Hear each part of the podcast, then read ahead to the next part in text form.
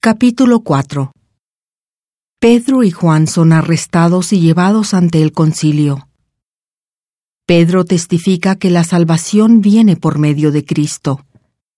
Los saduceos se esfuerzan por silenciar a Pedro y a Juan. Los santos se glorían en el testimonio de Jesús. Tienen todas las cosas en común.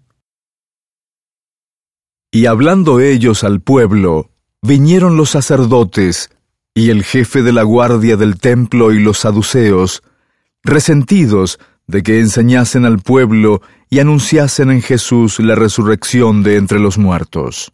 Y les echaron mano y los pusieron en la cárcel hasta el día siguiente porque ya era tarde. Pero muchos de los que habían oído la palabra creyeron, y el número de los varones era como cinco mil. Y aconteció al día siguiente que se reunieron en Jerusalén los gobernantes de ellos, y los ancianos y los escribas, y el sumo sacerdote Anás, y Caifás, y Juan, y Alejandro, y todos los que eran del linaje de los sumos sacerdotes. Y poniéndolos en medio les preguntaron, ¿Con qué poder o en qué nombre habéis hecho vosotros esto?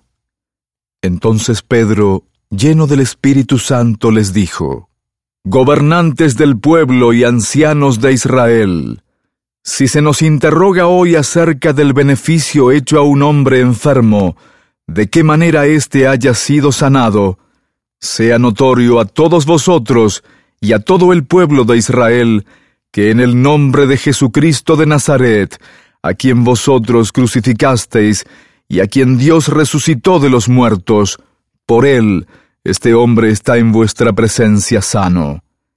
Este Jesús es la piedra rechazada por vosotros los edificadores, la cual ha llegado a ser cabeza del ángulo.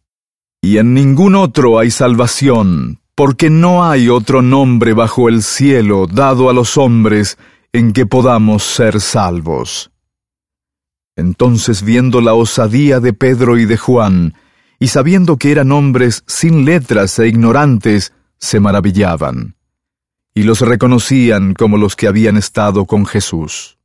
Y viendo al hombre que había sido sanado, que estaba de pie con ellos, no podían decir nada en contra. Entonces les mandaron que saliesen fuera del concilio, y deliberaban entre sí, diciendo, ¿Qué vamos a hacer con estos hombres? Porque de cierto milagro manifiesto ha sido hecho por ellos, notorio a todos los que moran en Jerusalén, y no lo podemos negar. Pero para que no se divulgue más entre el pueblo, amenacémoslos para que no hablen de aquí en adelante a hombre alguno en este nombre. Y llamándolos, les mandaron que de ninguna manera hablasen ni enseñasen en el nombre de Jesús. Entonces Pedro y Juan respondiendo les dijeron, Juzgad si es justo delante de Dios obedecer a vosotros antes que a Dios, porque no podemos dejar de decir lo que hemos visto y oído. Ellos entonces los amenazaron y los dejaron ir, no hallando ningún modo de castigarlos por causa del pueblo, porque todos glorificaban a Dios por lo que se había hecho, pues el hombre en quien se había hecho este milagro de sanidad tenía más de cuarenta años. Y puestos en libertad, vinieron a los suyos y contaron todo lo que los principales sacerdotes y los ancianos les habían dicho. Y ellos, al oírlo, alzaron unánimes la voz a Dios y dijeron, Señor, tú eres el Dios que hiciste el cielo y la tierra, el mar y todo lo que en ellos hay, que por boca de David tu siervo dijiste, ¿Por qué se han amotinado las naciones y los pueblos han pensado cosas vanas?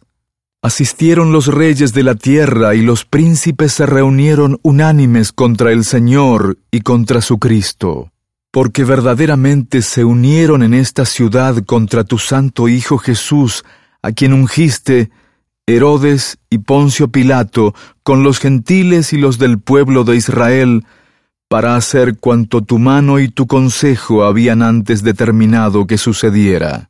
Y ahora, Señor, mira sus amenazas, y concede a tus siervos que con toda osadía hablen tu palabra, mientras extiendas tu mano para que se hagan sanidades y milagros y prodigios mediante el nombre de tu Santo Hijo Jesús.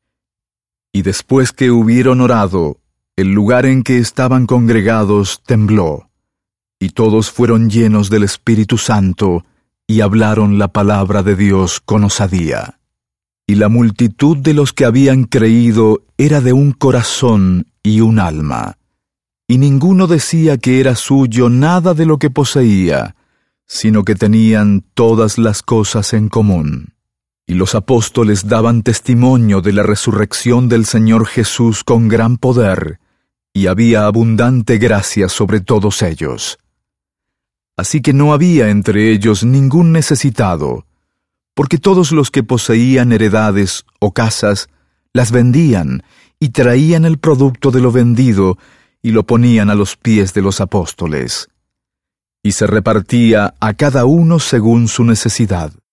Entonces José, a quien los apóstoles llamaban con el sobrenombre de Bernabé, que interpretado es Hijo de Consolación, levita natural de Chipre, como tenía una heredad, la vendió, y trajo el dinero y lo puso a los pies de los apóstoles.